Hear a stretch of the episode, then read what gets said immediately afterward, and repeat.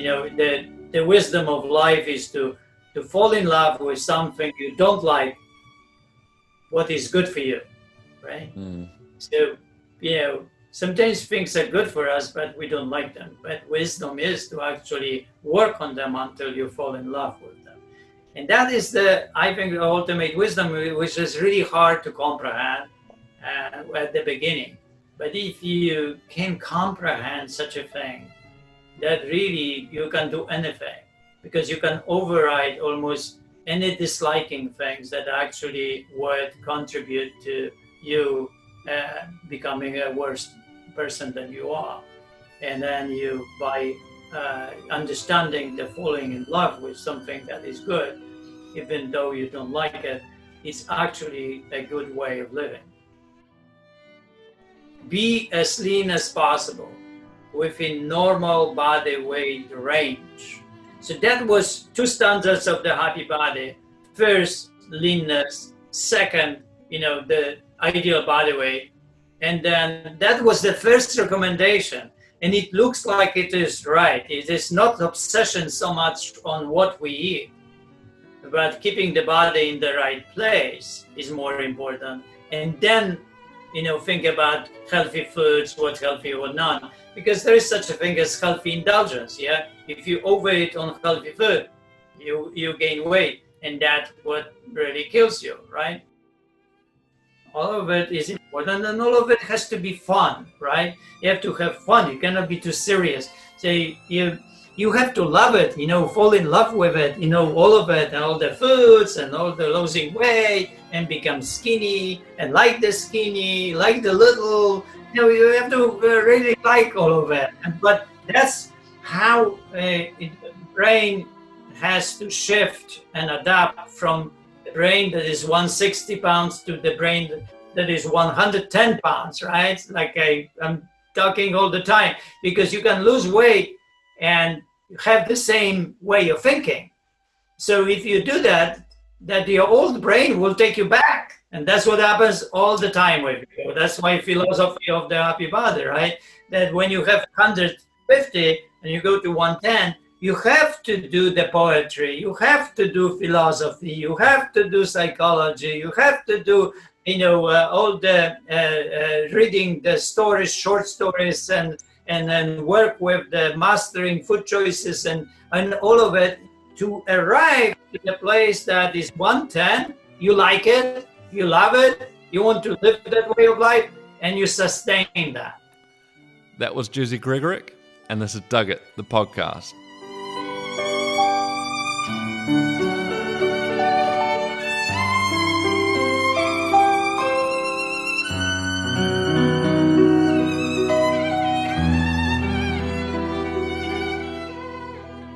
Welcome to episode 66 of Dug It with Jerzy Gregorek. That has a nice ring to it, and the podcast has a ring, a hum, and a ding, and so much more. As you can tell from the intro, Jerzy is a true master of the body, of the mind, of life. He is an Olympic weightlifting specialist, a teacher, a philosopher. He's a master poet. He has Olympic records it's it's tough to know where to start. of as Tim Ferriss says, of the ten thousand plus people he's met in his life, he would put Aniela, Jerzy's wife, and Jerzy in the top ten in terms of success and happiness. The happy body routine is something Tim and Naval Ravikant, who is an amazing investor, stoic philosopher, make sure to check out Naval. It's something him and Tim do almost religiously every morning and it, it really is a life changing practice. His book, his teachings, truly extraordinary. Uh, Jerzy talks a lot about unconditional love as well, and how he met someone who displayed that that wisdom and that that feeling of unconditional love, and how profound its effect was on him. And hopefully, this podcast has such an effect on you. It did on me. I heard about Jerzy's book through three or four people I really admired. I just had to check it out. And when I found the book, I devoured it like late night nachos in just one sitting. It really was extraordinary. And I've been practicing the happy body morning routine with my girlfriend Moni and kind of telling everybody I can about it. I'm just so excited to share this teaching with the world. it truly is um, so refreshing. Even the way Jerzy talks about micro progressions and taking 20 years to really master a discipline, to be able to just work with him for a minimum of five years to make any real progress. I think it's such a, wise and a refreshing voice during this time when instant gratification is so easy. And Jerzy's message of hard choices and an easy life, easy choices and a hard life is just so profound. I think if that's all you took away, that would be more than enough. But there's so much in here. And just the happiness and the love and the energy and the enthusiasm for life is something I really took away from Jerzy. And I feel so grateful to have met him and to be able to share this podcast with you. Make sure to check out my Instagram as well. I'll give away a copy of his book and um, I'll post uh, some of the links in the show notes about the Zoom link uh, so you can get in touch with Jerzy yourself, ask him your burning questions, do the practice, get after it. Here we go. This is Mr. Jerzy Gregorek.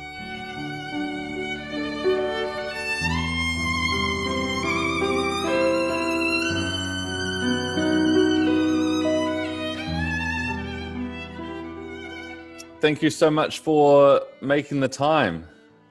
Hey, you're welcome. It's, I'm always you know ready to have fun. you seem like a really good guy. So. Uh, somewhere far away, right?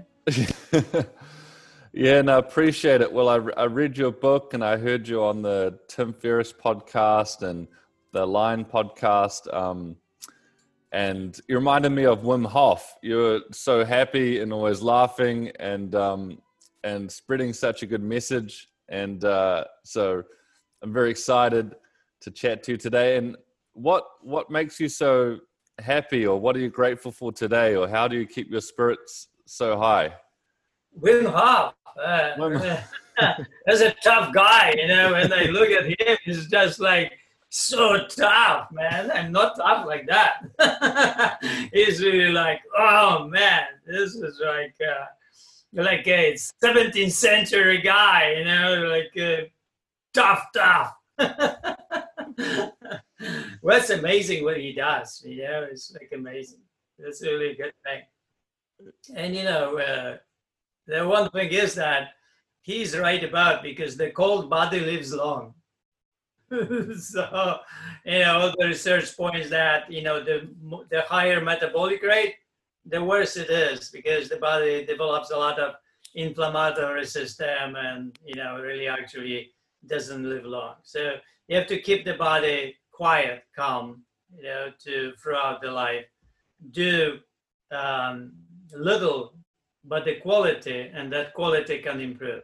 And then you will be okay. But if you go with uh, marathon running, that's not a good idea. That's the hitting the body, and uh, that leads very fast to inflammatory system, scarring the heart, arrhythmia problems. So he's right about one thing. It's like uh, you need to keep the body cold, cool, and that's why cold plunges are good, and all the you know uh, ways of um, cooling yourself down whether you meditate and you calm yourself down, or whether you exercise, you know, exercise like a sprinter, 10 seconds and rest three minutes on a bench, right? So then, then you create quality body system, but you will not uh, increase the heat that is prolonged heat all the, you know, uh, for a long time. Yes. Wim Hof. Because you mentioned um, a few times that you use cold and sauna and uh, um, the inversion tables as part of your recovery as well. Right. It, we, you know, in, in Poland, we used to uh, uh, cold and hot. So there was this uh, mixture of recovery.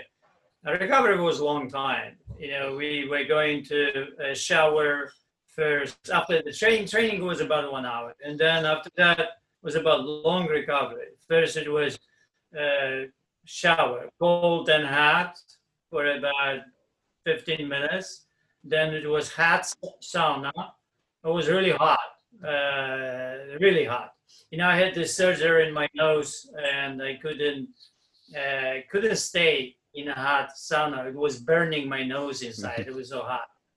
But after that, we were going to this cold plunge, ice plunge, uh, cold water. And uh, that was really tough because, you know, uh, to go under the, uh, from, you know, sauna, it was 160 degrees, yeah, centigrades, and you go into the, uh, into the um, cold plunge with ice sometimes you had to have guys on both sides and hold you under the water. it would pop out of it. But you know, when you popped out, you know, the skin was uh, really pink. I mean, really pink, like like young pig. it was just amazing. I've never seen my skin so pink, like uh, after this cold plunge after heat and cold. And then it was uh, uh called uh, uh, water massage. it was this bucket that we were going in, and it was water streaming strongly in into your body. And then uh, was the massage, the hand massage, and you went back. So sometimes it was about one hour and a half recovery system. Oh. But after that, when I went home, when I lay down, sometimes I went down flat on, on the couch and it was like boom and i woke up right? It's like i fell and i thought that i was you know standing up right? But it's two hours passed and and i it just I, my mind was like i fell and i'm standing up right? Um, what i felt was two hours. Said so that the deep deep sleep you know um, followed after this you know, recovery. That was really great. You know, I really love this this hot and cold uh, mixture. Yeah, it reminds me. Charles Poliquin, the strength trainer, said you had, you know, the the strongest guys were the softest and the most relaxed, and then they could be strongest because, uh, you know, they were strong and also re- equally relaxed. Whereas most people yeah, are well, neither neither relaxed, neither strong. They're always a little bit agitated.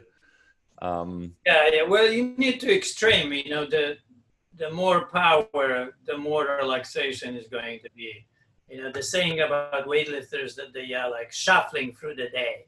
They kind of hang on, shuffle, easy, lazy, you know, kind of like uh, all the time, and you know, happy, right? So it's a, it's a kind of a you know, like Sapolsky is saying, you know, like uh, when you are in emergency, you are, but after emergency, you have to just drop everything, right, to recover. And animals do, yeah. Like uh, when when a cat wants to get the bird and misses the bird, drops down on the ground and recovers, right, and thinking about uh, where to attack, right doesn't think about oh i was not good you know you know i'm i, I will never catch the bird. And so that's what people do right? That's uh, that's what people do to mess up themselves right? And they're really good at that. Oh i am so bad you know i will never be good you know i'm too old for this and on and on. Oh i'm a woman or i'm a man or whatever they are right? There are always excuses and also pounding on yourself to put yourself down. Yeah, we are really good in putting ourselves down. Really good. We are so good that you can get depressed and you can die because of it, I guess. oh, that's a great looking mug. It's a very, I like your vessel. my, my, my daughter did. Uh, we know we, we went, we go to this Color Me Mine and, and we like to make our own, you know, uh, pottery and mugs and, and bowls and so on. It's really fun. I don't know if you have it, but you know, we have this Color Me Mine places where you can go have a party there and you know pick up different uh, mags or bowls and color them and it's really cool it's really uh, the, yeah. the bottom is natalie like uh, she wrote it. it's really cool yeah really like uh, it's fun yeah that's beautiful. Um, so, what's your morning routine like now? Then, do you still do the same workout every morning and uh, cold shower and that kind of thing, or do you get into coaching, or how does your day look now? Well, I'm very busy. So in the morning, wake up around six, I meditate.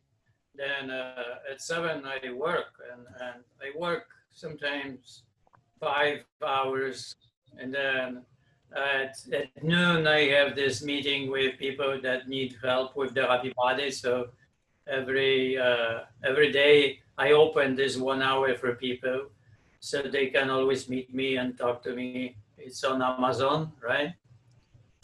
And then uh, then I have uh, my training, weightlifting training.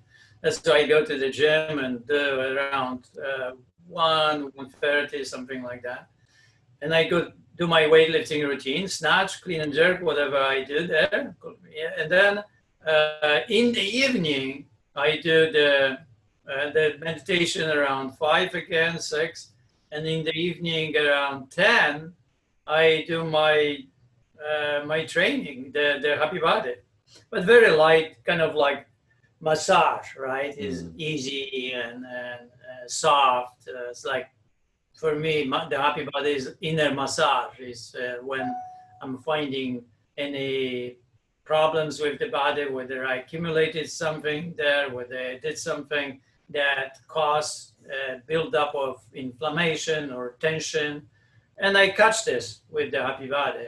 So it's like the happy body is recovery, you know, system. And uh, uh, oh, I have a nap. I have a nap around two, three o'clock. So usually I take uh, about 20 minutes nap. It's just really, I love naps. So this is really good. yeah, shuffle through the day. You know, when you work really hard, it puts you to sleep. I mean, hard like uh, intense, not really hard. You know that you you you work uh, uh, yourself, you wear yourself out. You know, I'm not you know worn out. Uh, you know, just ever. Right? It's just always good you know but if i train i train short and intense yeah the the meditation you mentioned in um, your book a few times as well with the thai the thai meditation music but do you do like a tm meditation or a different meditation as well i tm meditate i do tm meditation for 32 years so um, that that is a really great practice. You know, I, I, think that it added to my quality of life a lot. You know, it, it helped me to develop that distance between the what's in front of me and my response. And you know, the other thing that helped is the poetry, writing poetry. It's kind of developed that uh, perspective, that gap between the response. In writing is really something because writing, when you write something, uh, you connect to it in a different way. You you're more accountable for uh, what you do, but also poetry taught me to re- respect the language, the, the words that they are on the page, and and then constant improvement. You know, like a constant work on the uh, editing and making things better and then searching for better lines and better words and it, it, it's a it's a it's a constant uh, uh, challenge constant strategies and plans and it's it, and mixture of the feelings and and uh, and the and you know the craft of writing and and, and the feelings and and, and uh, how everything is eventually uh, created and it's, it's amazing it's amazing thing to be an artist. Uh, i think that everybody should be an artist because it that connects us to um, to the goodness of life right? So it's, it's like spirituality kind of uh, connects us. Although spirituality is just that's how we are but in the arts you create arts and you become that. So it's a very challenging for musicians and for you know painters and for poets to uh, uh, to become. There's a, there there are skills involved. In in spirituality, you have certain belief that to live the life and you live that that life, which is temporarily valid, and and then goodness is uh, its way, right? So it's very clear. Or care, yeah, right? Yeah, I'm I'm a painter or an artist um, too, but and I was a writer, a creative writer, but I loved how you said, you know, art art should exist not for money, just because an expression, you know, just because you want to do it, and uh, and um, thing, right? yeah. And I loved how you mentioned it takes, you know, 20 years to become a poet and 10 years to become an athlete. Um, that it gives you a time frame uh, and it creates some perspective that I feel like is missing. I felt it was missing, you know, trying to rush and get get somewhere too fast rather than those micro progressions and enjoying the journey of mastery. Uh, I think that's such a great message you you send that you know to have patience and to enjoy each little progression. Um, have you taken that philosophy to anything else you're doing at the moment? Because uh, you got training and poetry. Is there anything else you are trying to be better at every day? Uh, you know, I think uh, becoming a good person is the same way. You know, like uh, you know, like I was not a good person. it's uh, you know, I was 15, 16. I was an alcoholic, uh, really bad, right? So um, you know, and then came out of it. I was lucky. I was safe, and you know, when uh, when I uh, was 19, then then I really uh, got the idea that I lost a lot of. So I started really uh, speeding up. of course, you cannot speed up. Eventually, eventually, the system and the, the progression is going to catch up. First, I did. You know, I was caught in weightlifting. So when you have coaches, they will slow you down and uh, when you are slowed down enough and you trust the system, then you will uh, you will be okay. But uh, I was still crazy, so I wanted faster, and of course I got injured, and my fast ended. so that's how it is when you don't trust the coaches, right? So and maybe uh, that was my big lesson in life. That now I I'm really like on people. Like, you know, when I see that they are impatient in any way, my clients, and then I really, you know, like hold them very, I, I send them big messages all the time. So they, they, um, they respect my numbers. They respect, you know, the, what I do. So I more tell them, listen, it took me 50 years to write these numbers to you. So don't change them because sometimes people go and come back and and then and they change numbers you know. I write numbers what they're supposed to do and they come back with different numbers. I said listen if you do that and you you're not in my mind anymore because if i give you these numbers they are connected to numbers before and even before. And all those numbers have sense and they should be uh, followed but if you change those numbers you take me out of your of those of your mind, of your whatever you are, because you lose me as a coach. So uh, if you lose me as a coach, uh, you make a big mistake because you pay me a lot of money and now you're changing my numbers. Doesn't have sense. It's not logical.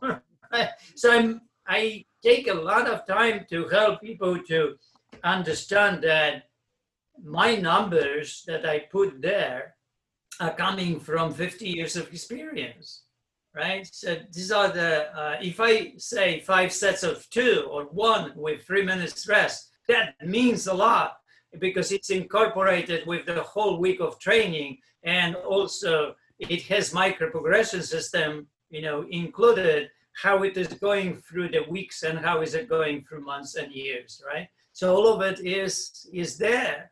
And if you uh, a little bit tweak it off, uh, you can end up being overtrained or no progressing or being injured or worn out. Mm. So, you know, uh, the first time I saw it, it was uh, in coaching, Olympic weightlifting coaching. The second I saw it in, in really poetry. And education is uh, mathematics. Uh, mathematics was really good because I was really I loved math and math. Wow, math is really micro progression. Really, like you go from one to another one, and if you miss one, you have to come back and uh, redo it. Right? You cannot do it too fast because you get really overwhelmed, tired, exhausted. So you, pay, you have to pace yourself, and at the same time, you have to uh, uh, you, you have to go forward, you have to love enough, and, and you have to have the right pace. Uh, Hemingway was really good about that. You know, mm-hmm. Hemingway, I read uh, Hemingway how he did that, and he said that I, uh, at first, you know, he was asked, you know, whether he uh, reads whatever whatever he reads, yeah, and then he said, I read to know what not to write. so that was a good joke. but you know, he was uh, talking about how he writes and and paces himself, and that was really good. So he said that I, I wake up in the morning and I have a lot of new material in my head, and I'm writing, and I'm writing until I feel that is I am in the highest place. And then I stop because this is the time that I generate also the writing, but new writing, but I also generate enough energy that rose in my brain throughout the day and throughout the night and build something more that when I wake up in the morning, I have more in my mind. And I do the same thing. Amazing. When I mm. when I read that, I said, wow, that's micro progression right there, right? Mm. You know, it's just, you know, and if you violate that, if he violated that, he would write a lot of more, but next day he would face the blank page. Mm. And he wouldn't be able to write anything for and it could be days and weeks. Yeah, I feel um your strength strength training is like that too, isn't it? You want to feel good at the end of the workout, not not exhausted like you can't do get up the next day kind of thing. Um, you know, it, it's more focusing on form and technique rather than just effort, correct? Well, you know, recovery is more important than training. You know, if you if you make a mistake on the recovery, then you go nowhere because uh, it, it means that you load more on the athlete that the athlete can do, and then uh, then the athlete cannot recover. The, the athlete is overtrained, and that whole thing goes nowhere. So the ability of a coach to know how much to load on daily basis, weekly basis, yearly basis is crucial. It's more important than training. Mm. It, it has to be connected to the recovery. And recovery is the time uh, given to the body to restore itself. And it can be, and also recovery is food, recovery is massage, recovery is plunged into cold water, and everything that really happens throughout the day when uh, we go through. That's why it's important to have a attitude, like, you know, kind of a happy attitude, because the body recovers the best in this good attitude, calm and happy attitude, right? If you if you worry, then then you will not recover uh, as fast. So it's mm. really, uh, you know, teaching the attitude is is uh, is essential for the recovery purpose. Yeah, I I heard a, a, a this vegan athlete say that the real difference between athletes and amateurs was athletes have time to recover. But I wonder what most people work a job and they're sitting at a desk like we are and they they're quite stagnant through the day. Do you recommend to your clients or students to you know get up and squat every hour or to use a specific style of chair or a standing desk or to keep the body in a happy place during the day if people are working?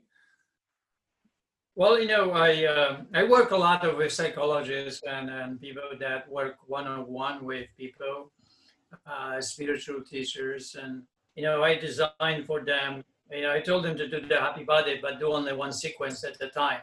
So there are six exercises, and every uh, every one is has six repetitions, and that is about one minute, one minute and a half for that one exercise. And you go to another one, you have six of them, so you have six nine minutes. So that you spend only that time to go through six exercises, and then after that, you're done. So you so you finish with your client, then you do about six minutes of that.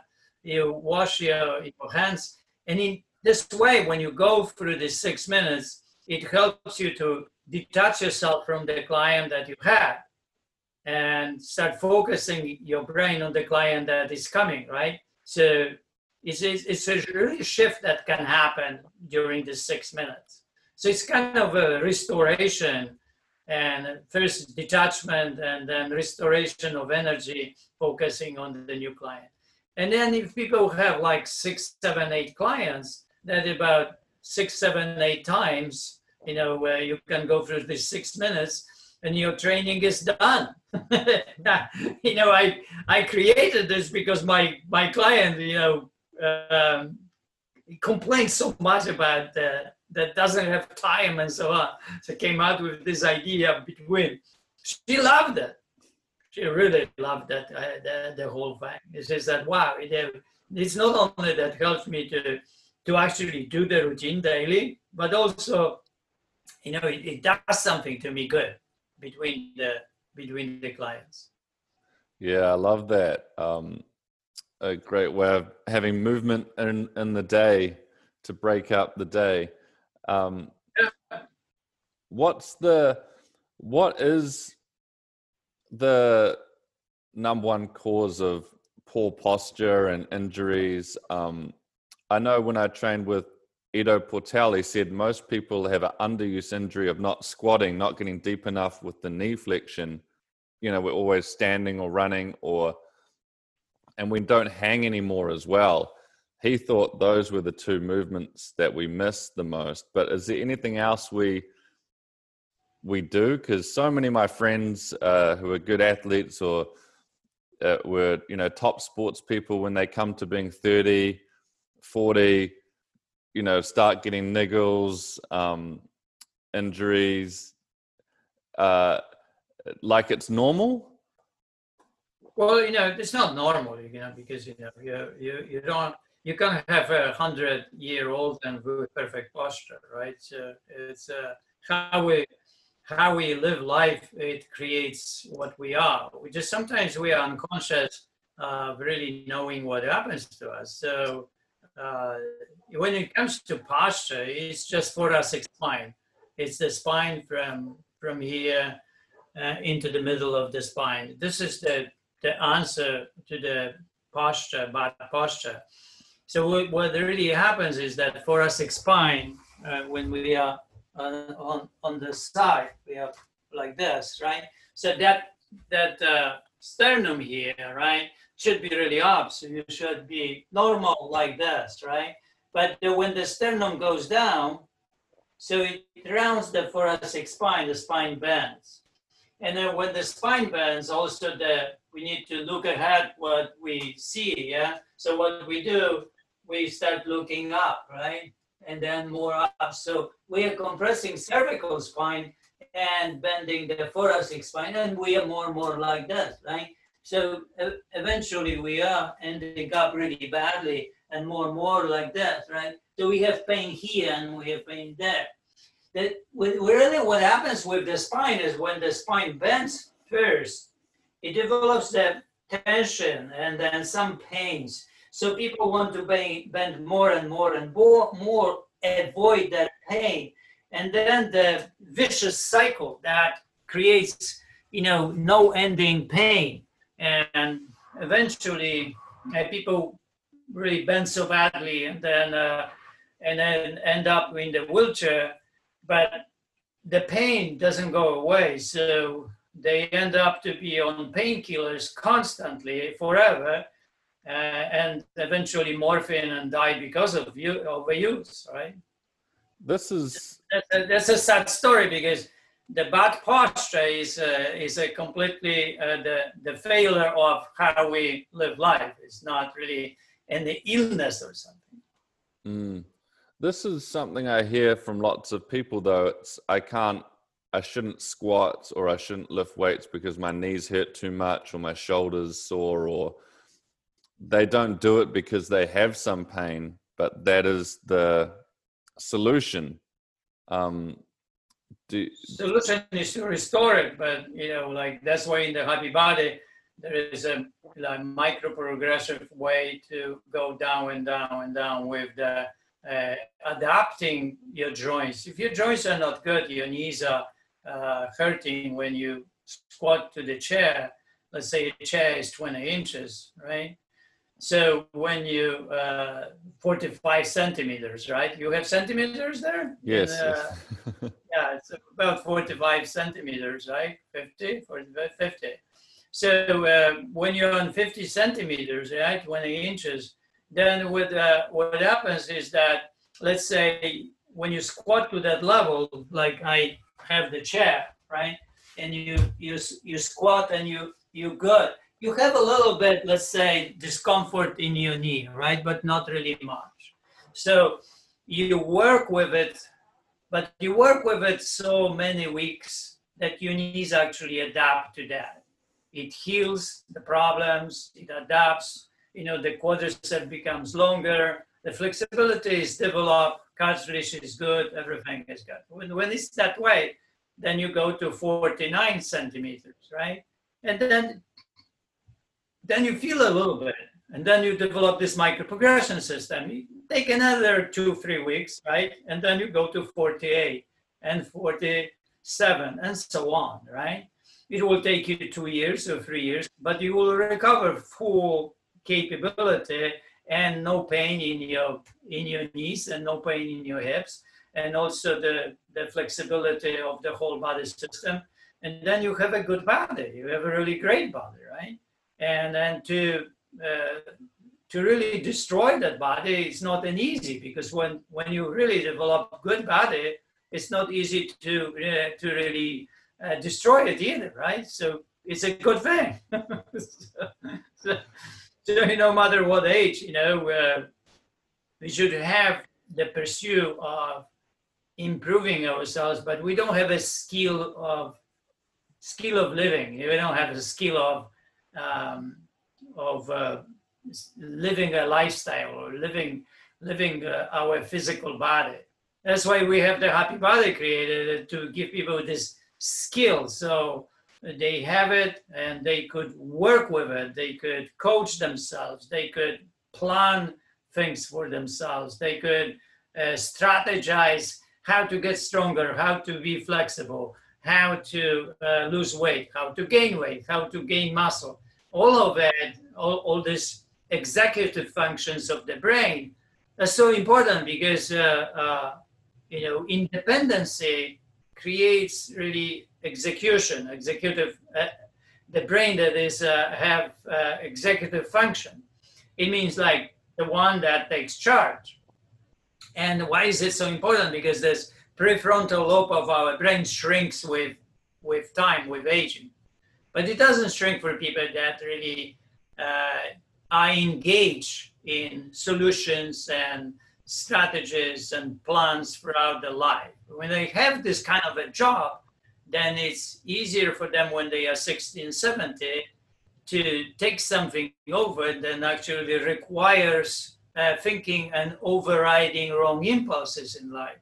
But if they had the job, let's say people that, you know, they had to do something and, and somebody told them what to do and they've never really uh, were in the position of creating this kind of uh, uh brain or work on this prefrontal lobe so then they they lose it.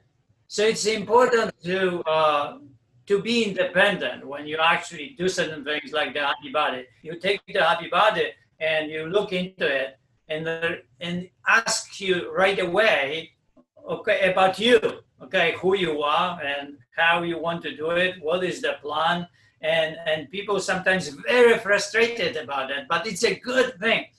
You have to look at that like, wow, I will help myself. I will help this the prefrontal lobe to to grow actually because of it because that's why it's independence, right? It forces us to be responsible. It forces us to think. It forces us to you know solve problems. Extremely important, and that is you know the one of the most important factor why the happy body you know is independence. And like uh, you know uh, somebody said any education is education toward independence. And that's how we you know should live life. When we create something we create something to make people independent and not dependent right? Dependence is uh, sickness of the world right you know, who wants to be independent? But you know, when we kind of live life, uh, we find ourselves really dependent, and and we don't do anything to be independent. Yeah, I think that's such a a great message, and that a I guess a great coach or teacher should want the student to become independent too, and not rely on them forever which I think is a great. I've heard that from a few teachers, um, which I really. If you want, yeah, if you want to add something to the world, the goodness, you you should create independence, right? But that's the uh, that's that's one of the most important, you know, uh, factors. You know, when you are a teacher, when you're a teacher, you have the one one purpose. So that your student is smarter you know than you are in life and and uh, and is an original thinker. Mm. original thinker. It means like uh, common sense is there and original thinking. So uh, it, it hits the, the place in life that can really think can uh, can say things from within. Without you... repeating something like a monkey right? Yeah yeah that's yeah that's that's that, that but that's our you know sorrow of life you know uh, and suffering that uh, we repeat uh, others and we never discover our our soul our source what, what what we are origin. Or we can come out with something that's that's us right? Even you know when you buy shoes you know don't try to you know, find out which shoes are better, which companies, and so on. Just go to the store and find your shoes, man. Right? You go and oh, I like this shoes or this shoes, and there are hundreds of shoes, right? So go to that store without names, without you know reading anything, and just find your shoes that you like the shoes. And if you do that, they say you are doing yourself huge favor. I mean huge, because you started living as you and not the labels. You buy the shoes that they have labels, but the shoes are uh, causing you pains and and you know you really don't like it how it looks like, but others like it, and you know who cares what others like, right? if you like it, hey, if you like it and it's coming from you, trust that because it's you. You can find your common sense back. Yeah, that that's like self actualization, isn't it? Being um, authentically you. I know you mentioned. Oh, just on the shoes though, do you wear? Because I know ankle mobility is my weakness, I think, and I've had issue with shoes that are too tight. And for weightlifting, you want quite flat shoes so you can keep your length of your Achilles. Can't um, so, do you have any recommendations around uh, wearing shoes and like barefoot shoes and keeping the feet and ankles really healthy? Well, weightlifting shoes have about an inch higher where the heel is than where the toes are, right? It is uh, it is uh, done because uh, when you when you squat down, you have to push the knees forward. So when you have a head here and knees are here, right? And uh, so the head is here. So uh, and knees are here. So the so now when you squat down, it should be like this, right? Mm. Okay. So the knees go forward, right, and then the body descends down. So uh, when when you do this, what happens that the knees are really getting forward and they are, should be going forward ahead of the toes about three, four inches ahead when the ankle is very flexible. So uh, let me see if I can demonstrate this to you. Mm. So uh, yeah, like this is good. So when I squat, you see my, my knees are forward and then they are ahead of the toes about four inches now. So now I can be like that. But if I if my and look at what happens when my head we see when the knees like that, then see how I go? I go all the way down in the straight line, but my knees moving forward, right? And I'm descending the head. And I am in that position. If I didn't have flexibility of the ankles, then I would move my knees backward and I would arch my my spine in order to be in the uh, in the balance. But that's not good. So from here, I have to move the knees forward and the arch my spine and then go up, right? Mm. Have you got uh, that? That's my issue at the moment is the ankle mobility. So I fall back. Have you got any extra? Um, and I notice it in quite a few people as well that you know they squat and you lose the chest goes forward because you don't have the ankle mobility. Do you have other exercises for ankle mobility as well, or is it just the squatting? Just the squatting adapts to that. You can have uh, under your heels like uh, about one inch and a half, let's say like four, five centimeters, yeah, at the board you can put. You can stand with the, the heel on top of it and then the, you squat to 20 you know 50 centimeters and you're good. And then you can shave off a little bit the same of the heel too and develop that flexibility of the ankle. It is interconnected with the hips because the hips when you squat down when you go down right when the, the hips rotate because because the knees are not going forward the hips will rotate that way and they will arch the spine. So that is the problem. That's why at the beginning it's good to put something under the heels so uh, you are able to squat to the certain level, which is good. Start using the quadricep and start really having the spine the right way and the posture is working. So now from that, you're improving a lot of things. You're improving the flexibility of the ankle, right? You are improving that that length of the hamstrings and you are improving the mobility of the, uh, the hips and also the spine. You give the spine arch and the thoracic spine. You work on the thoracic spine.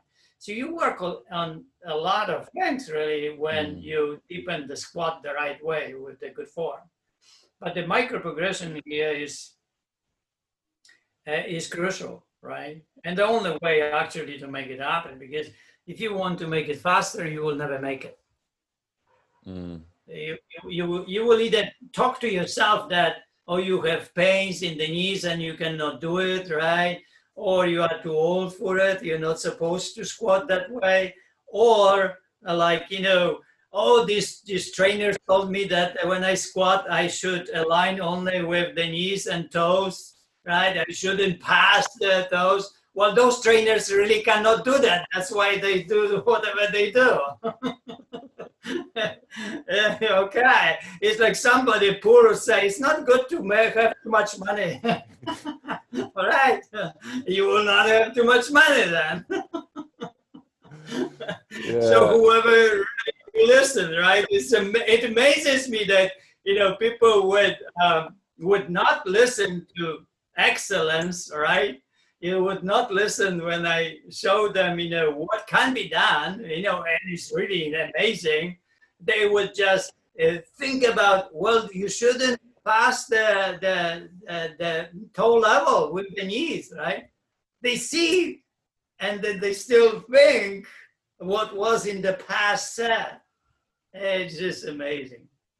Yeah, it's um it's funny how these different things creep into society or they become trends and Um, it, it's interesting. Have you got a, a purpose? Do you have like a quite a clear purpose with your teaching now? Is it to make the world a healthier place? Is it to to share your knowledge, or is is there something specific that really gets you excited to keep keep well, doing you know, your work? Uh, I uh, I published a book, uh, the Happy Body book, 2009, and I thought, wow, we have a great program, great system. Now people will take it and they will learn everything, and and that's good, right?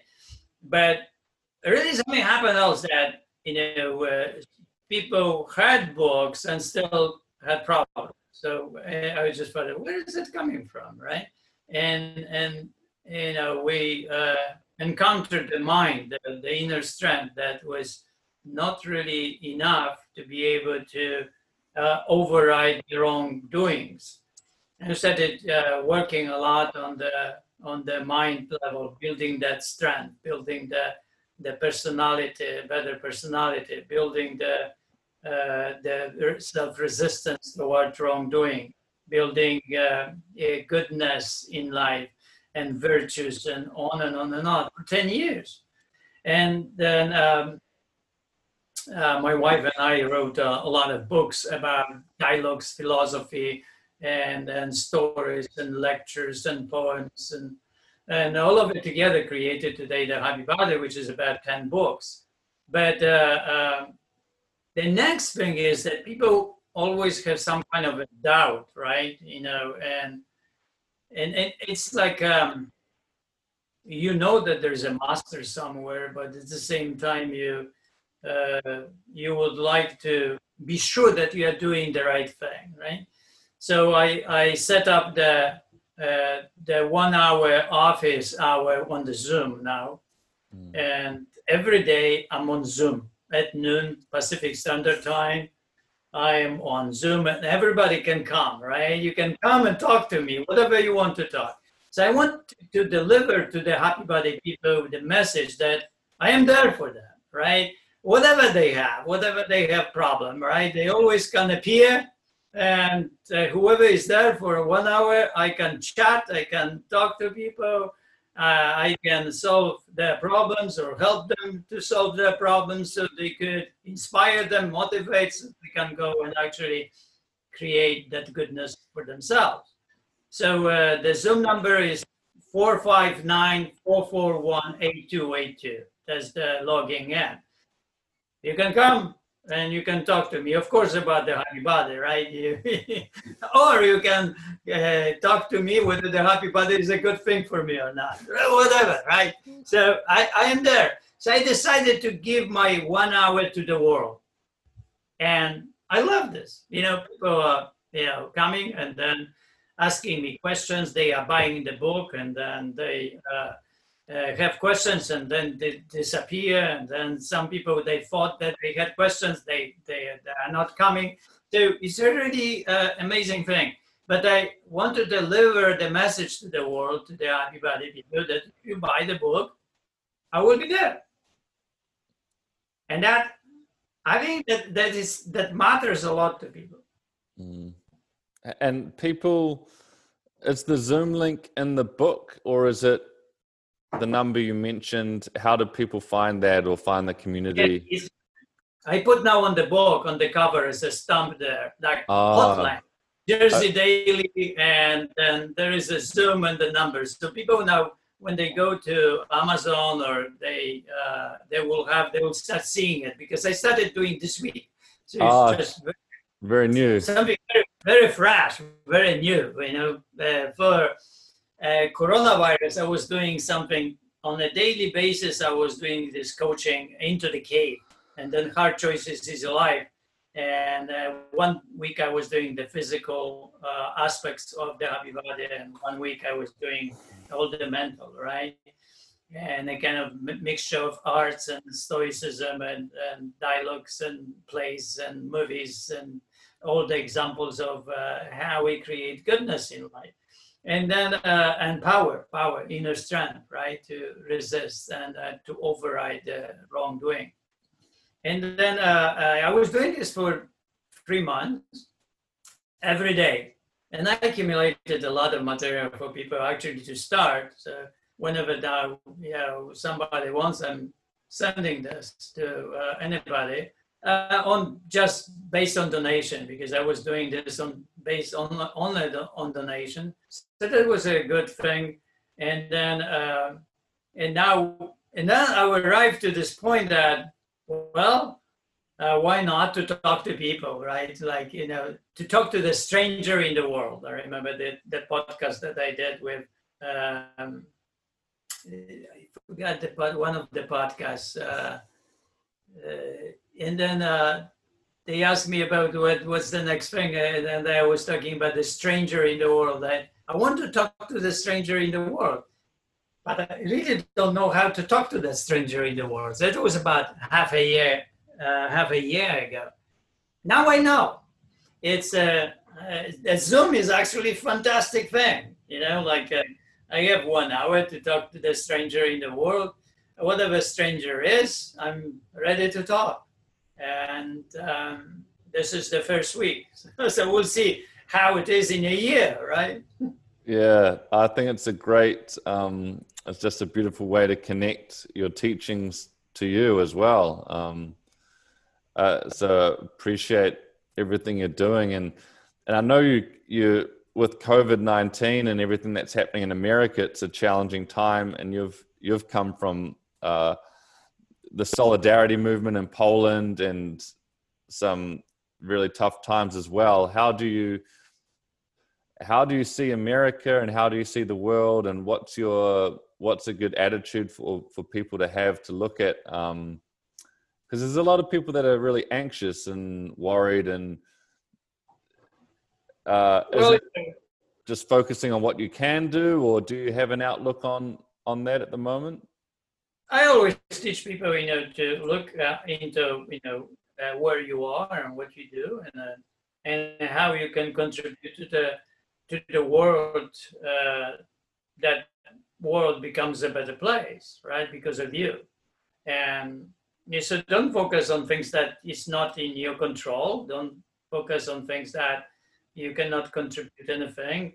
So it means forget about you know, watching the news. Forget about you know the you know, the opinions. Uh, there are no news really. There's little news in the world, right? We the only news uh, that in the past uh, that uh, was delivered was okay. We have a virus, right? And the next thing is we have to do what we need to do to avoid to get the virus and avoid to give other people virus. And, and then that's it. That we need to live this life, right? And then, of course, you get the message of we are going to, uh, you know, have lock lockout, and then you know we have to uh, obey the social distancing and so on. That's the news. But talk about that, it's not news at all.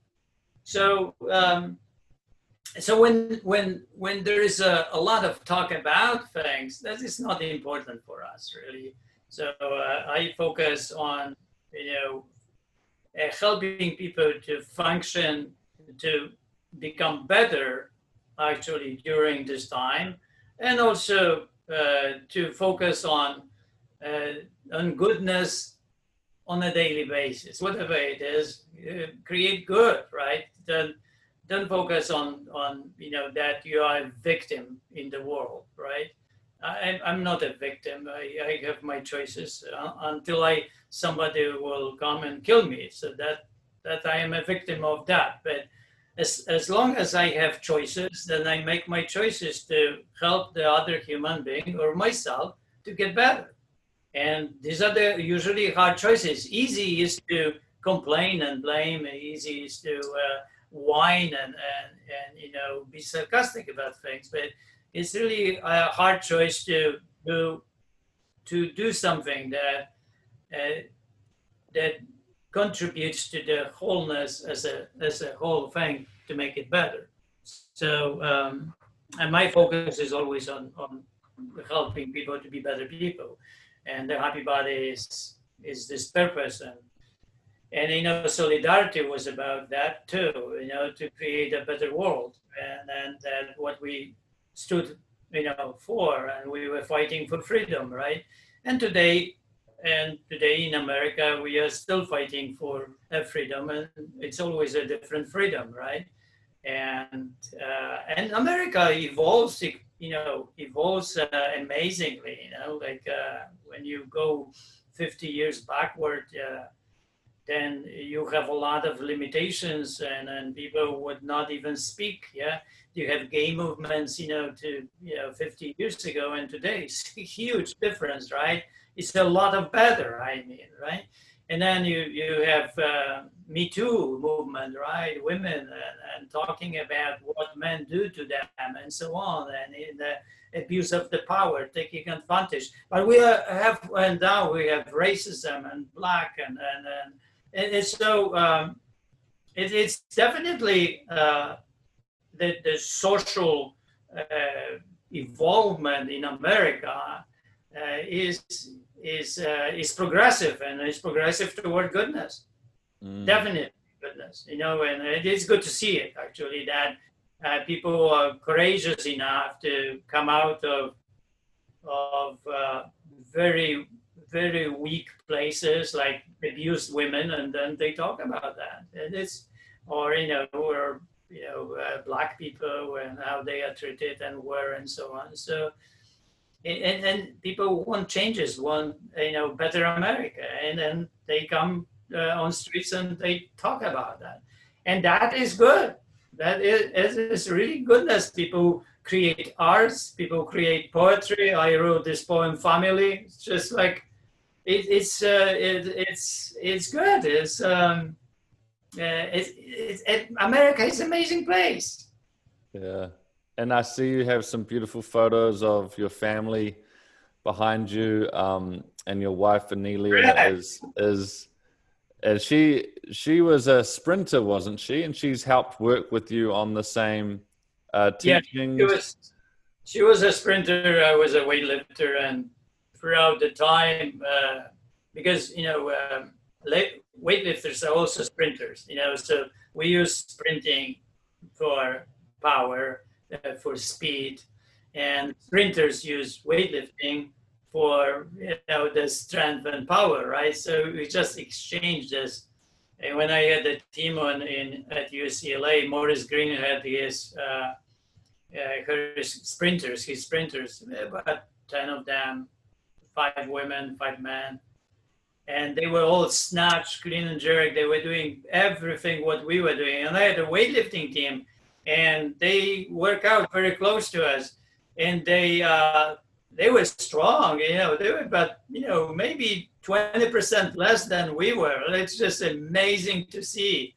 But you know, when you get uh, weightlifters to sprinting, they are faster. So, so Aniela was the, the sprinter. It helped her to actually become uh, become weightlifter, right? So but we go once a week. We go to the stadium and we do the sprints. We do jumps and you know all the plyometrics. It's really good to, to do things like that.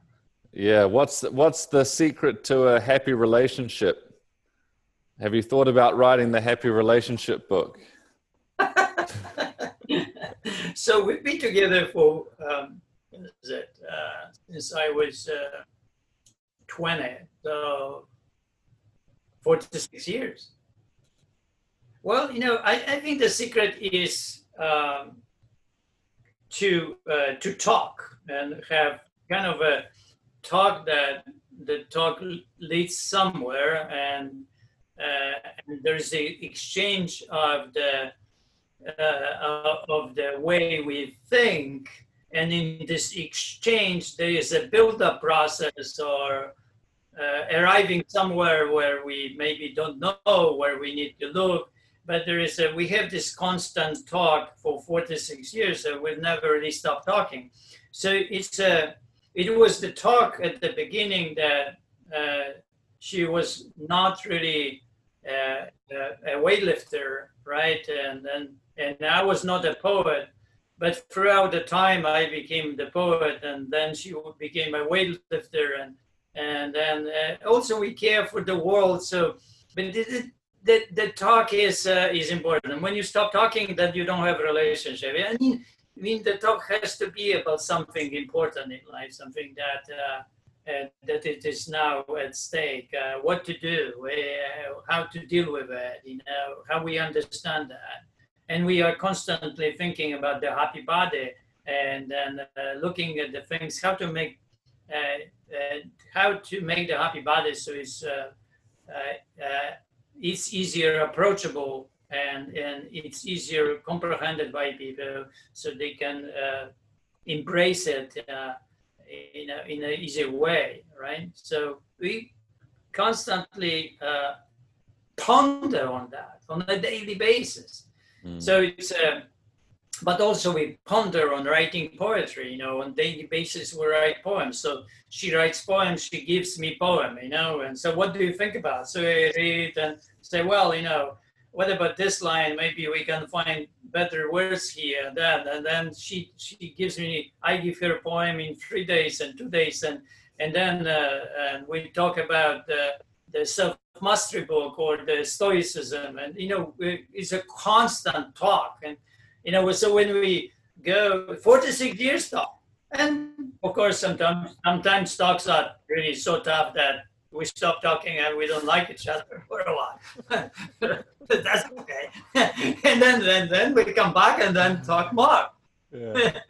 so uh, I think that the talk is the, probably the most important, right? Yeah. So you, you, like each other, so you you you talk, you you kind of exchange ideas, exchange information, exchange you know who you are and then you are open to each other and, and, and that facilitates the, the beginning of mimicking like what the uh, stoics um, were doing constantly that, that mimicking was something that you start behaving like the other human being is and liking that human being on the other side and not really a creating the, the words and phrases of disliking the other one, right? So if you uh, dislike that one, then you, you know the relationship goes you know uh, nowhere, right? So the the Socratic dialogue, I guess, you know the the the talk about the subject, but not really coming from the ego. I, I think that it could be that we learn how to debate, how to talk uh, in poetry and poetry groups. Because when when you are in a poetry group, let's say 10 poets are there, and then you, you print 10 pages of your poem, you come to the group, and then uh, everybody reads your poem, and everybody tells you something about it, right? Sometimes they are not really nice things or good things, whatever people are, right? But you cannot respond to that. You you collect that uh, ten pages and that you use it uh, on your own. Whatever you think uh, how to use it, you you use it, but you don't debate. You don't respond to that. So I think that that was a really great. Uh, uh, great experiences throughout the many years uh, to be in a group like that because you lose the ego completely and you start you uh, at the beginning maybe you you you you get upset and you get angry and, and that doesn't go anywhere. You learn that after a while that it's not constructive to your poetry. So you learn after a while that uh, you, you really need to listen and you need to really take out of it uh, what is the most important and you need to focus on the on what is in front of you. And the same way as you judge the other uh, not judge but you work on the other poems right? You do the same thing. You read the poem and you point in a poem to certain things that uh, you think you could make it better and then you write certain things you give it away and then uh, that ends. So um, that's that's uh, that's a very constructive way of uh, of working together and creating a better poem mm. or poetry, right? Yeah, I think that way of talking and interacting without your ego is um, is a great message. I'm just mindful of your time, Jerzy. Uh, have you got time for uh, a couple more questions? All right, let's uh, have them. I really appreciate it. Um, I I had uh, uh, my sister asked, um, and there's a few people that have been asking about weight loss as well, and that a lot of people have in uh, you know individual hormone issues and PCOS and different, uh, particularly with women um, and weight loss.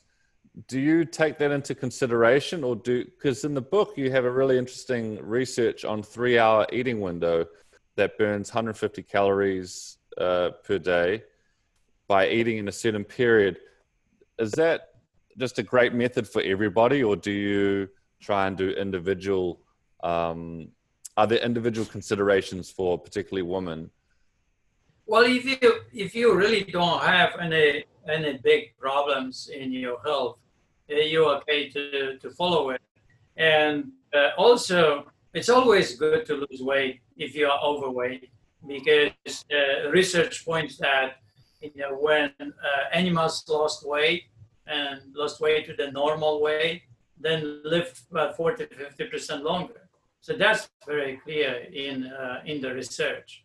So uh, weight loss is not only a good because we look better, but more important is that we have healthier body system.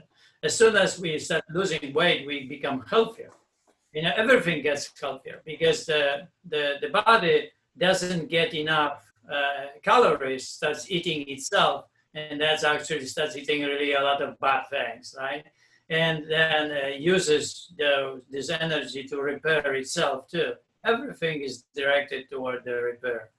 Now, uh, you know, weight loss is, is energy. So you have certain calories. And then if you're uh, a woman in the world, then you could be also uh, pounded with a lot of information on, on top of you that you have excuses, you have this and that, that. I remember um, uh, women were coming to, to my place says, yeah, but you know, I have period today. I said, yeah, you had periods a month ago, two months ago, three months ago, four months ago, five months ago. And all these periods, you have the same weight. So it shouldn't be like four pounds lighter every time. so, so, you know, it's like, um, it, it, it's important that we are honest to ourselves and everyone around. And that's why we created the happy body and transparency. The happy body is completely transparent system it is not a vague system and the whole fitness system today is vague. It's you don't know what you're supposed to be. You don't know how strong you're supposed to be. You don't know what you should be your ideal weight to, to be really good weight to live life right? But the happy body delivers this. The happy body delivers also the plan how to get there right? How to achieve it. So if you uh, if you say uh, 200 pounds, but you should be 150 pounds, right? So then uh, you have 50 pounds too much. And 150 pounds uh, is the ideal body weight, and that sets up your, your calories intake and start really uh, uh beginning uh, your, your journey toward the weight loss and how you're going to, to do that weight loss. Now you can, you can uh, you can do the weight loss. Let's say you have 50 pounds to lose or 52, right? It's a one year, right? Okay. And, uh, and it says that you need one pound a week to lose, you know, 52 pounds, right? And one pound a week is 500 calories a day to, to under eat, 500. Let's say your metabolic rate is 1500. Now you need to eat 1000 and 1500 500 has to come from you from your own fat so if you do the happy body if you do everything gently and nicely then when you exercise your body will give you this this calories from fat. But if you uh, go on a treadmill or start running too fast then the energy will come from your muscle and not from the fat and that could be a problem of overeating and, and struggling with uh, uh, with overriding the, the appetite created by you know uh, the too too uh, much training, too much exercise, and can be also created by other things, right? But uh, anxiety, for example. But it is uh, it, the situation here is that you should be uh, able to lose this 500 on daily basis. And if you don't like it, let's say 500 negative is too much, you can make it 250, right? Mm. And then you spread it to two years, right? You know, two years is not a long time. We think it's a long time, but it's a very short period of time. And if you move from, you know, 200 pounds to 150, it's a big shift in the body.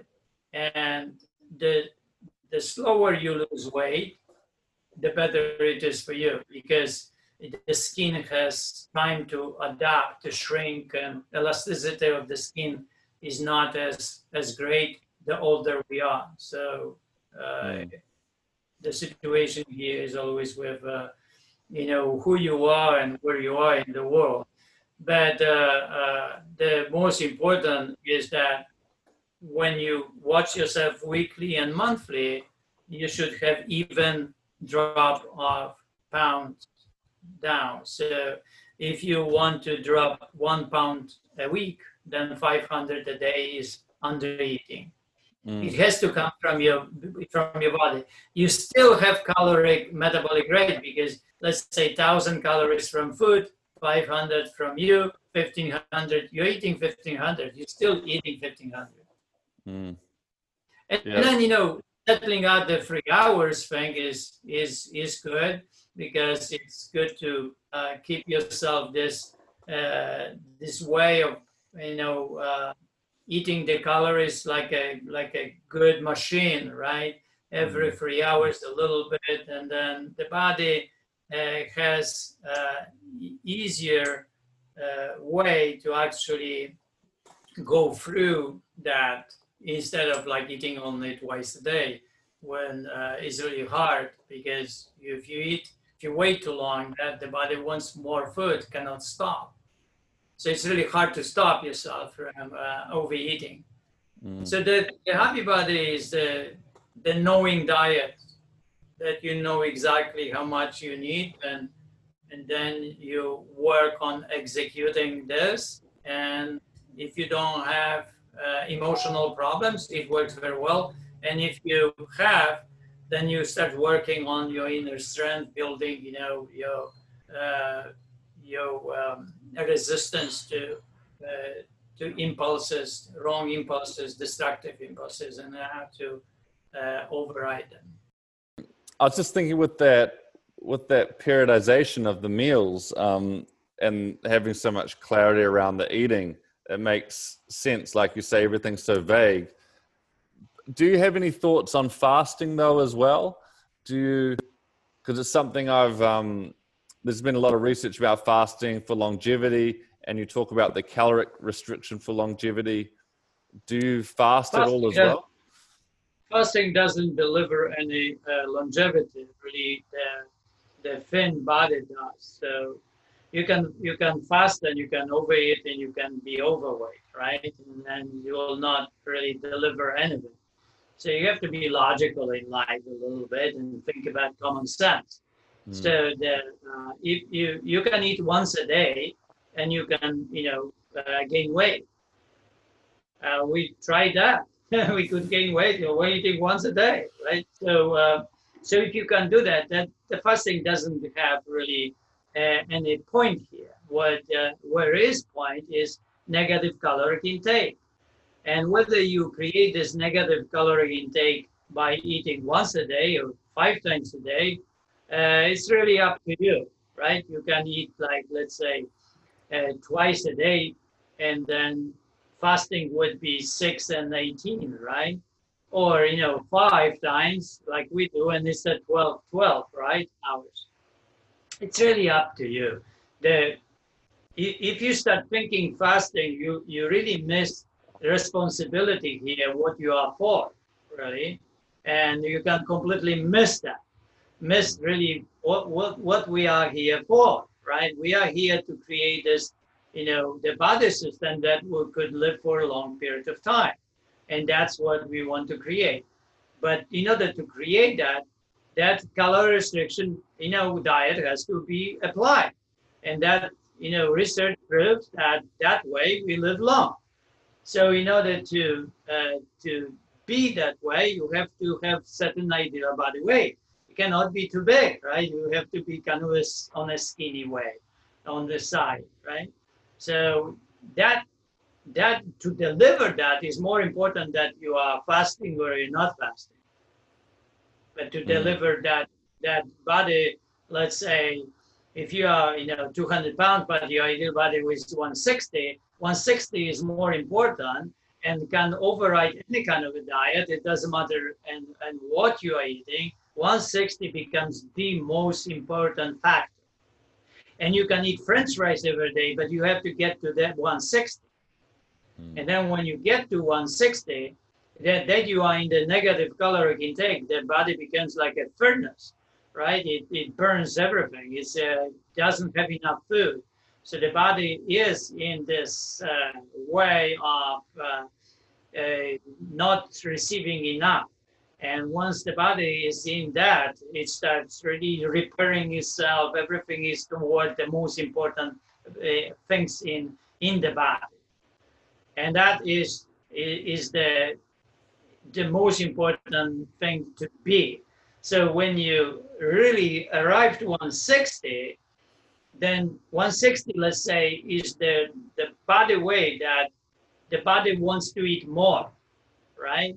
So you are constantly keeping this body in the calorie restriction way, really, because the body is thin, right? And the body wants to eat, but we don't deliver the, that too much of that food. And the body is the most efficient and in that way. So um, in athletics, usually you know, people are the most powerful in that place. So, you know, the uh, uh, Usain Bolt was 205 pounds, and his ideal body weight, according, according to the Happy Body, is 200. Phelps was uh, 195, is five pounds off, right, and 200. So both were around 200 pounds, where, where the ideal body weight of the happy body says 200. And that is the way that, that creates as the most efficient human uh, way of living.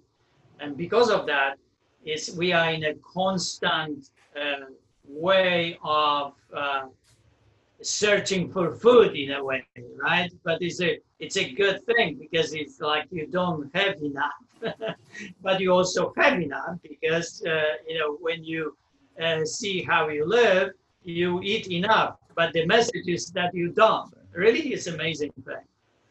Yeah, uh, it's such a great message. This is uh, my girlfriend Moni. Um, nice to meet you. I've just popped in to say bye to okay. this one because I'm after work. But Moni, Moni uh, has a beautiful tea shop and uh, and, oh, and, love tea. yeah, and uh, organic clothing label. But she's um, she's big into sharing unconditional love. And you met you met a guy. You you met you mentioned you met someone in Poland who had unconditional love, didn't you? That was very powerful. Yeah, well, yeah, that was. Uh, that was the first time that I actually encountered somebody that I saw it or I felt it. Because I always thought that such a thing is just really fake always. Like that, that people who have unconditional love, they are fake people. That you know, we, we do it for other purposes. So you know, people uh, thought good about us, but but not. It's not really. It cannot be done, right? It can, it's just people are like like this. They it cannot be. So the first time when I encountered a person like that, that was, uh, you know, flipped my life. Mm-hmm. You know, and, and I was 27 years old and and then uh, completely flipped my life. You know, uh, you know, you, when you meet people like that, it's like uh, you are brushed by by this this this goodness that is so huge that uh, you don't have doubts. You know it's true, and and then then you start living that way of life. You're trying to live that way of life. Yeah, because really, it's not easy to live too much this kind of living life like Jesus or Buddha, right? This is like, uh, you know, how you can match that in life. But you know, if you are brushed by this, at least you feel it. You feel it how it was, and and you know, you you cultivate this like a like a good plant inside of you. How yes, you're in a garden that needs constant tending and nurture. I I think right, yeah. Yeah. I think sometimes too if you when you grew up and you felt maybe you didn't the love that you experienced always had conditions um, and then you can feel pain from that and then you never want anyone else to feel like that so you just want to love everyone and make them feel loved without condition yeah it's really hard to you know to place yourself in the position that you don't have a condition you really love people right and you love people in spite of whatever they are, right? And whatever they do. But no, art is like that, right? Because art is created without condition, right? So, eh, but you know, when people create uh, something with condition, like they are writing movies, they are writing movies, and they think about audience, right? You cannot call it art really because it's uh, it's created from a different position, right? So uh, the art is free. It means like uh, in a way, it's like when you create it, you create because of it.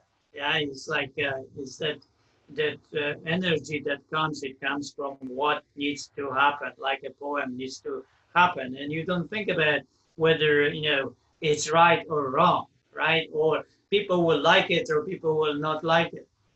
Mm-hmm. It's uh, you you give your fool yourself to it Mm. But you know, to uh, to have this unconditional love is really something because you know, I finally I could love people and I could love other men without really thinking about sex, right? And and and that I could actually uh, have it in me that I uh, could love uh, other men and, and and I could have this love and and and then and no sex, right? that I don't have to be gay to love a man, right? So that, that you know, like I, I couldn't have it in my brain when I was in my twenties, right? And I, I couldn't really uh, uh, create it. But when I was loved by Jerzy Popiełuszko, right, and I really, I got it, right? I, I got it. Wow, it's uh, it's an amazing thing right? To to to love people mm. and to you know, to create this this goodness to everyone in spite, in spite of who the person is. And and then I and you know I try to live that way of life and then whenever it slips away I'm bringing it back by reading poems, writing poems, reading stories and you know, uh, reading uh, new books of Thich, Nhat and then, you know, like uh, you bring back Stoics books and, you know, you work on yourself constantly. Uh, that's uh, the way, the way to go. For writing poems. yeah? yeah. Okay, I gotta okay. go. Um, Lovely to meet you. Have a beautiful day. Bye-bye. Uh, and just on that Jerzy, are there any? You've got the Happy Body book in the background, and Tim Ferriss's book, and lots of different books on the shelf. Are there any um, favorite books or movies or artworks that uh, inspire you at the moment, or have done, or that you'd like to recommend? Obviously, the Happy Body, but. the Happy Body book, right? So you have a lot of Happy Body. Uh, I, I have amazing um, I wrote three books of dialogues, and that's really an amazing creation because I, I saw that people have dialogues in the brain, and these dialogues usually are the the dialogue between the the fatalist and the master. One says, "Go for it," the other one says, "No." we have constantly this dialogue inside our brain and we really don't think that we have. So after many years, when people were coming to my place, I started seeing that this dialogue has different versions. That sometimes the fatalist is so powerful, right? And, and it's very negative, and everything is negative about the person. Sometimes it's that the master is really good, and sometimes there's a lot of mixture and different mixtures. So I started really exploring this writing, this dialogue. And then I wrote three books of these dialogues, and I pick up different situations. And the dialogue I divided into five different voices. The fatalist that is 100%, that's completely suicidal. And the fatalist that is 75%, the master is uh, 25, as a kind of like a strong fatalist with some message of goodness. And then debater is the one that is in the middle that we usually have it you know, we go this way or that way, right? And then there is a master, 75%, and the complete master like Jesus or Buddha. So, uh, you know, usually we're in the middle. And the purpose of these three books is how to coach yourself to, to outsmart the fatalists. That in the dialogue, you end up to be 51% master and 49% of the uh, fatalists that actually the choice, the final choice belongs to you, to the master, to the goodness, right? So I wrote these three books. I don't know if I have anyone here. Let me see. I Don't have anyone here, but they are. Um, let me see. So um, you know, I thought about what life is about and where actually the uh, the situations that we struggle in life and and uh, because of uh, when and how. And and so really seeing that we have all these problems about choosing what is right uh, about food and then about exercise and about recovery the rest. And uh, started writing this situations and created 12 different situations for every uh, uh, factor here of the whether it's a food exercise and rest. So uh, that's that's the how the books uh, look like. And mm. you see the mastering food choices and there is the fatalist and the the mastering choices be, between. And then uh, the the exercise has the red circle and then the the rest recovery is a blue circle. So three books and 12 different situations.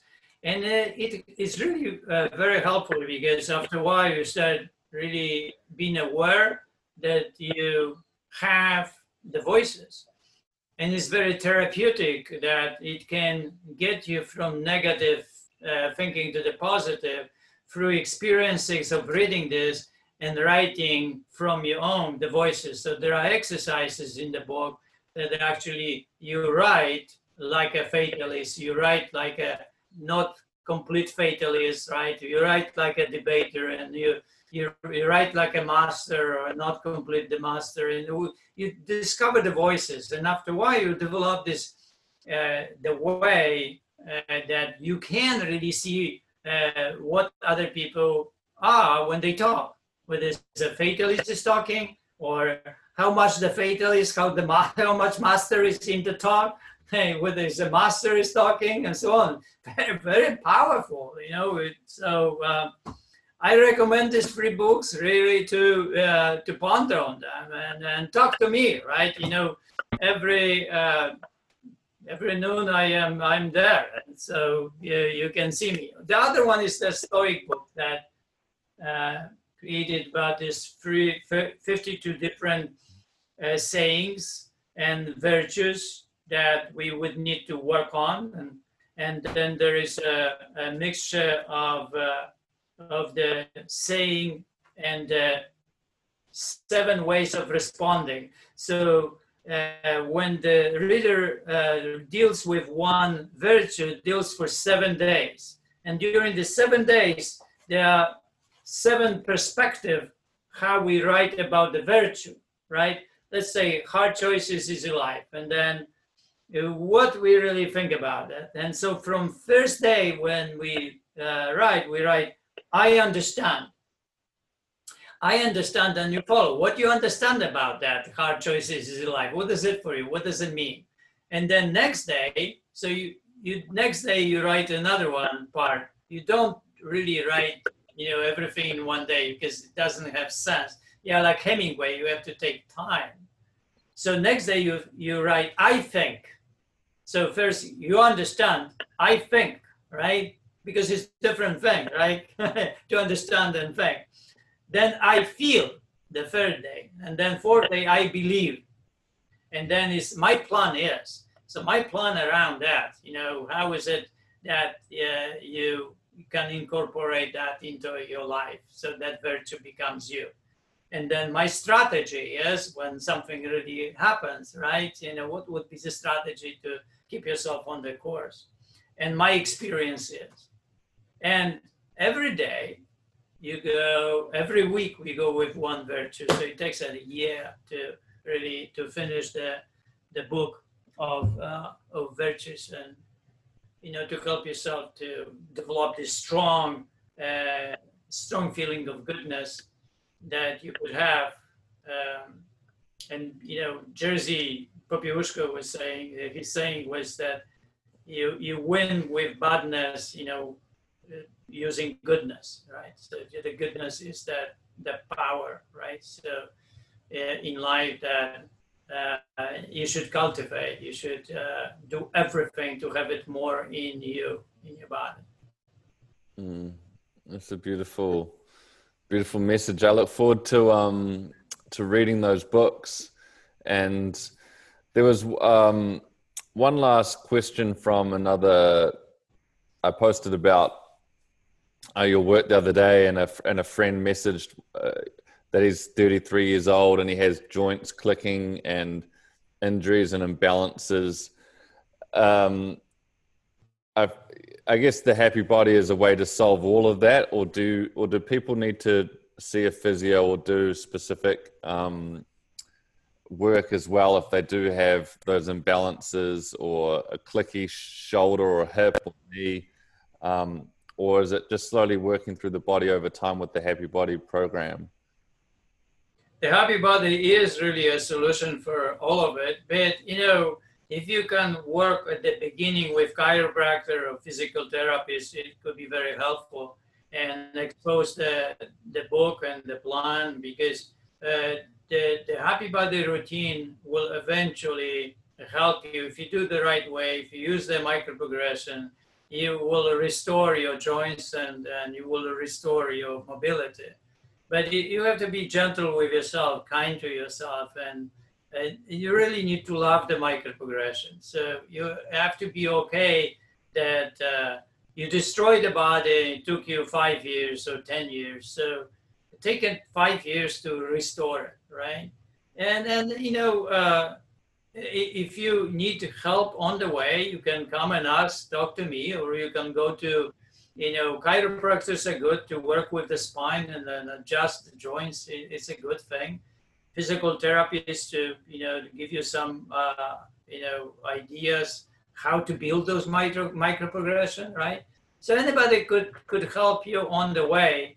Uh, it could be useful, right? The the one thing is that if you do it you will get better because it is created to uh, to become better. It, it is created a happy body to deliver this goodness in in the world uh, to yourself. And if you become, you know, the body become better and good, then also you become good because your mind is creating goodness, and your mind is becoming patience, and your your mind be, is becoming kind, and you your mind become goodness and also ha- has compassion to your painful you know body. So all of it has to happen and it's happening because that mind is creating this goodness. It's overlapping is is is working and eventually you uh, you're creating this uh, watery body that's soft and, and and gentle and kind but which which is also powerful but uh, your mind is also creating it and mind is becoming that. It's a, it's a very beautiful overlapping uh, this, this two, uh, two interactive uh, um, realms together that create just one oneness, wellness of, of, of a human being, that goodness overall. Yeah, it's. Uh, I love how it's all related. Um, that was for my friend Fraser. So hopefully he got all that. Fraser, and, um, right? Fraser, talk to me in five years. Yeah. and um, so I guess people can order the book on Amazon. I got it as a Kindle, but I'm I'll, I'll give away a book with this podcast as well because I just I love the book um, and the message so much. And is there anything else people can do to share? I know there'll be a lot of physios and personal trainers listening to this as well. Are there things they can do, or uh, or is there any other resources you'd like to refer people to? Or you can come to. We are restoring the Happy Body the the web, so soon it will be more information. You can go to uh, it, on the there's the Happy Body Facebook, and also the Facebook has a group called the Happy Body Tribe. So you can go. Mostly, I interact with that, mm-hmm. and you can come and talk to me, which is incredible, right? And you, you don't have to pay for it. Uh, you can donate if you if you have it, if you have this appreciation. That's wonderful, right?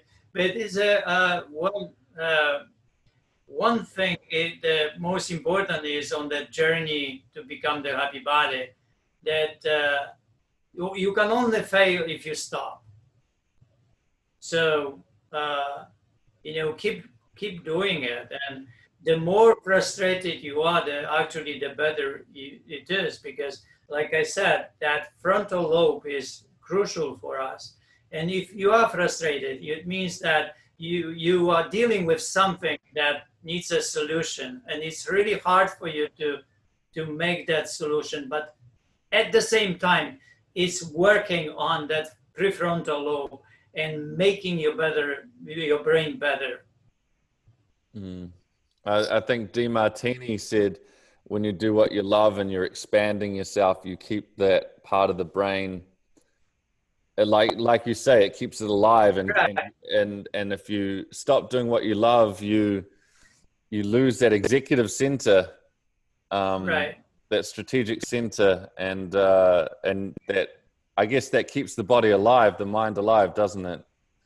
The, and you know, welcome frustration, welcome you know the uh, difficulties, you know the hard choices. Uh, welcome those as uh, as uh, as signs of uh, that my brain is thinking and trying to figure out how to overcome those, how to find a solution. And when we find those solutions, we actually, uh, the, our brain even becomes better than before. And that is, a, that's a really great message, you know, for people that get older, especially 50s when uh, they start losing this capability and they can easily get frustrated. And they get frustrated easy because that, that prefrontal lobe is uh, shrinking already executive function is not really uh, working well. So this is the time that actually we can start working, you know, with the happy body and being frustrated with the happy body that is not fast enough, that we don't like it, you know, to exercise, that we don't like doing the same thing. So you you you, you can find the ways how to deal with the solutions for it. And when you find those solutions, then you know that you actually get better because of it so and then you you fall in love with it you know uh, and once you fall in love with it then then you are there then everything is really working because the love is uh, is ultimate thing of uh, uh, of improving anything and and with you know energy that is needed for that improvement that is given right? So uh, that's why you know I uh, sometimes say my saying is that you know the the wisdom of life is to to fall in love with something you don't like what is good for you right mm. so you know sometimes things are good for us but we don't like them but wisdom is to actually work on them until you fall in love with them and that is the i think the ultimate wisdom which is really hard to comprehend uh, at the beginning. But if you can comprehend such a thing, that really you can do anything. because you can override almost any disliking things that actually would contribute to you uh, becoming a worse person than you are. And then you, by uh, understanding the falling in love with something that is good, even though you don't like it, it's actually a good way of living. That's such a wonderful message um, to finish on, Jerzy. Uh, I'm so glad I, have been injured to find your books and your teachings and um, and your message. And uh, thank you so much for your time. Very grateful. And I can't wait to get to maybe California to see your gym someday, or have yeah. you visit New Zealand as well when when we can fly. Yeah, yeah, we'll end up in New Zealand before you end up here. yeah, okay, there's like there's, New Zealand. You know, we went to New Zealand. My client was getting married, and and uh, I said, "Well, I uh, I hope you we are invited." And he was in place only for about a month, and he said, "Of course you are invited. There's only one problem." Uh, I said, "What's the problem?" He said, "It's in New Zealand." I said, "That's good. That's a good one." so we, of course, flew to New Zealand, and my daughter was um, maybe four years old at that time. It was really uh, fantastic, you know. Well, New Zealand, we, it, it, was somewhere. Uh, uh, it, it, it's it's the island, uh, not Hawaii, how Hawaii, Hawaii, or something. Ah, Waiheke. Waiheke. Waiheke. Yeah, yeah, out of Auckland. Yeah. That's beautiful. Yeah, that Auckland was like on the ferry for about two hours, like one and yeah. a half hours. Beautiful island, and then uh, we ended up there. That's um, it, it, it was like a, wow, a paradise. Yeah, it's um, it's a beautiful place. We're we're an hour, just an hour north of Auckland, um, but by the coast. But it's great. Uh, our region's you know, it's got great farming and produce and organic food and um, and beautiful beaches, and so just working to keep it that way. And our lodge is all sustainable too, so it's just a great thing to share with people. Um, my mum's a big gardener, and my sister and dad are chefs, and I like to take people cycling and yoga, and so it's um yeah, it's, I think better than your own food, right? Yeah, have you so got... maybe we'll set up the seminar, you know, our our retreat, you know, in New Zealand. oh, I would love to host host you. And and do you do you uh, grow a lot of your own food too, or do you buy organic, or what, what's your thoughts on food? we buy organic, and Aniela is uh, now growing. Uh, you know, some tomatoes and, and cucumbers. We put even potatoes. yeah, I love so, potatoes. of course that, actually, that was my. I had one question I forgot to ask it. The vegetarian, because there's lots of research now with vegetarian and veganism. Um, but yeah, what are your thoughts on? Because the the blue zones live longer on more of a vegetarian diet, um, and obviously industrial meat's not good. But how do you think about being more vegetarian and being healthier, and well, and, know, food? I, I think that you, you have to look first into it that uh, they are all skinny. And that, that's the most important. You know, uh, when you go to uh, any uh, different diets, then let's say you go to Japan and then you have a lot of fish, and then you go to uh, Italy, you will have more Mediterranean, then you will go to um, uh, to California, and then you will have uh, more beans, uh, more vegan way. But uh, like French people, really, those who live long, they are really ideal body weight is very low. It's not, and that it seems like the most important is that factor. Like I talk about uh, ideal body weight. There's the second thing is that it comes in in is free radicals. Eating food, of course, that they are uh, not free radicals and they don't contribute to the uh, damage of the uh, function of the cell and then the restoring of the of the repairing DNA. And then the, the third is that leanness, that uh, second standard of the happy body, uh, be, be have the body that is uh, strong and and and, and big enough so it has enough uh, uh, energy, and that's the whole immune system is is is also reflected with that energy. So um, and once you know you you put everything together, you you can understand the idea of uh, uh, cancer research uh, recommendations that came in 2007, and then in the first recommendation they said be as lean as possible within normal body weight range. So that was two standards of the happy body. First, leanness. Second, you know, the ideal body weight. And then that was the first recommendation. And it looks like it is right. It is not obsession so much on what we eat, but keeping the body in the right place is more important. And then you know, think about healthy foods, what's healthy or not, because there is such a thing as healthy indulgence. Yeah, if you overeat on healthy food, you you gain weight, and that's what really kills you, right? So, uh, so it's important to uh, to think about ideal body weight, think about leanness, and then uh, the second recommendation was be physically active every day.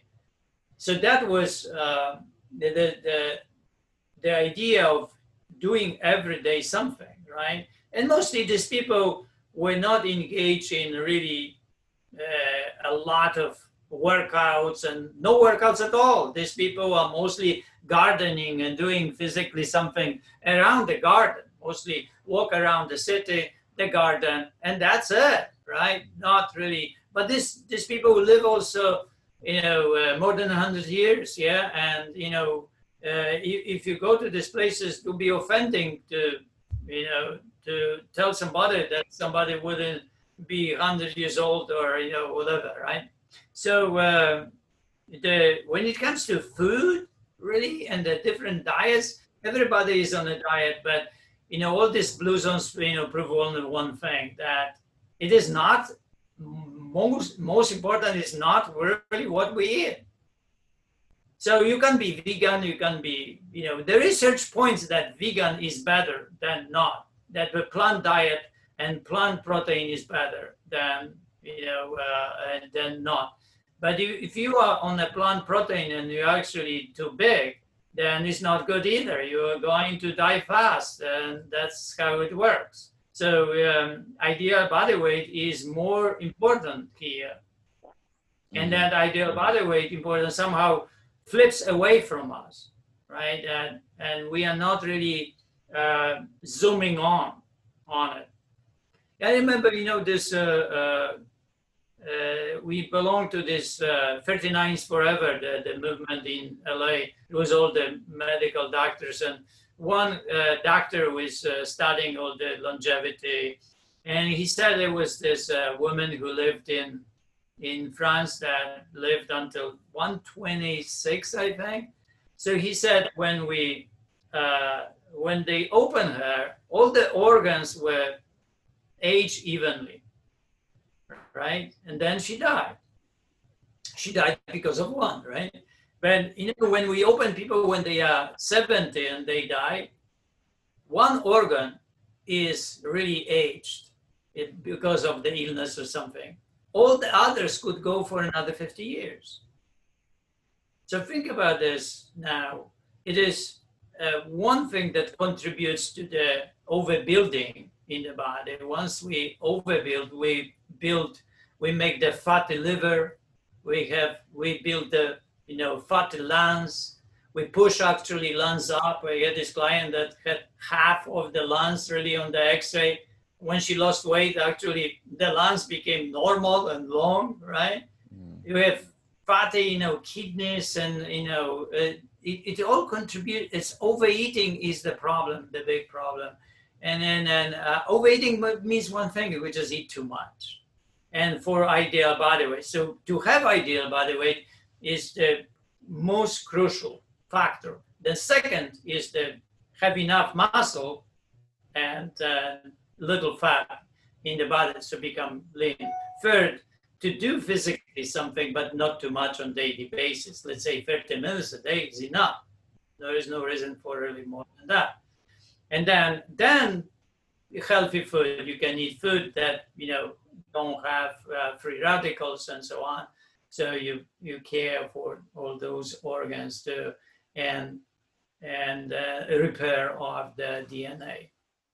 Mm. That would be it. That, that uh, then meditation, of course, is helpful. Mindfulness is helpful. That's why uh, the happy body routine can be done as a mindfulness routine, as with singularity of the brain to to cause the stress release of daily uh, living.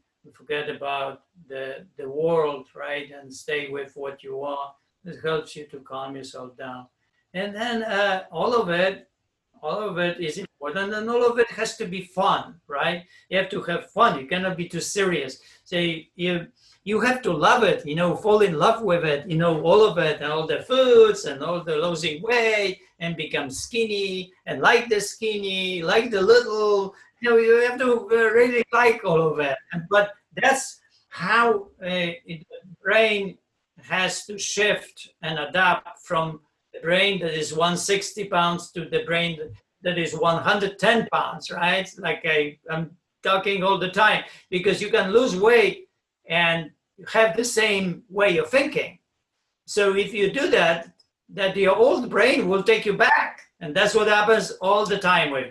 That's my philosophy of the happy body, right? That when you have 150 and you go to 110, you have to do the poetry, you have to do philosophy, you have to do psychology, you have to do, you know, uh, all the uh, uh, reading the stories, short stories, and and then work with the mastering food choices and, and all of it to arrive to the place that is 110. You like it, you love it, you want to live that way of life, and you sustain that. And that where you really are happy, you have fun, and you are not really deprived because you don't eat more or you don't eat certain food or whatever it is, right? It's it's it reminds me of the people who win lotto. They win all the money, but they don't have the mindset, so they they blow all the all the research with people who win lots of money, but they don't have the mindset, so they give it they spend it all and because they're not used to savings and investing and uh, the same they return back to where they were before, right? Yeah. Like people who do liposuction, right? They they return back to all the same.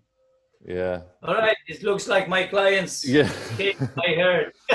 oh, well, appreciate it, Jerzy. I can't wait to share it. Thank you. Beautiful. Uh, beautiful time ahead with you. Wonderful. You know, thank you for everything. Very grateful. Okay. Have a beautiful day, and I'll share this with you soon. Yeah. Thank right. you. Lots of love. Say hello to everyone in New Zealand from we'll me. we'll get you out here. Thanks. bye bye. Wow, how was that? Stay lean, stay strong, stay happy. The happy body, it's a way of life. As Jerzy says, hard choices, easy life, easy choices, hard life. I love that idea of just learning to love the things that really make you better, that that fuel you, that make the world better, that make a happy body and uh, just the world a better place. It really does start with doing the work, and um, there's no better place to start than on yourself, on your body. As the Buddha says, it is your vehicle for life, and the map or the manual for that vehicle is the Happy Body book and Jerzy's teachings. They are extraordinary, and uh, and I think because they are so simple as well, it really is a beautiful, simple routine and way of looking at things. So would love to hear from you. Uh, and uh, I'll be teaching some of these workshops, so it'd be great to catch up and do the Happy Body in person. But would love to hear any reviews, recommendations, the links in the show notes. I'll post a giveaway of the book on my Instagram page, so check that out. And uh, would love to hear from you, and would love if you could share the episode with anyone who you think might benefit. Would really appreciate it. Appreciate you for listening in. Think less, experience more, stay lean Stay happy and hope you dug it.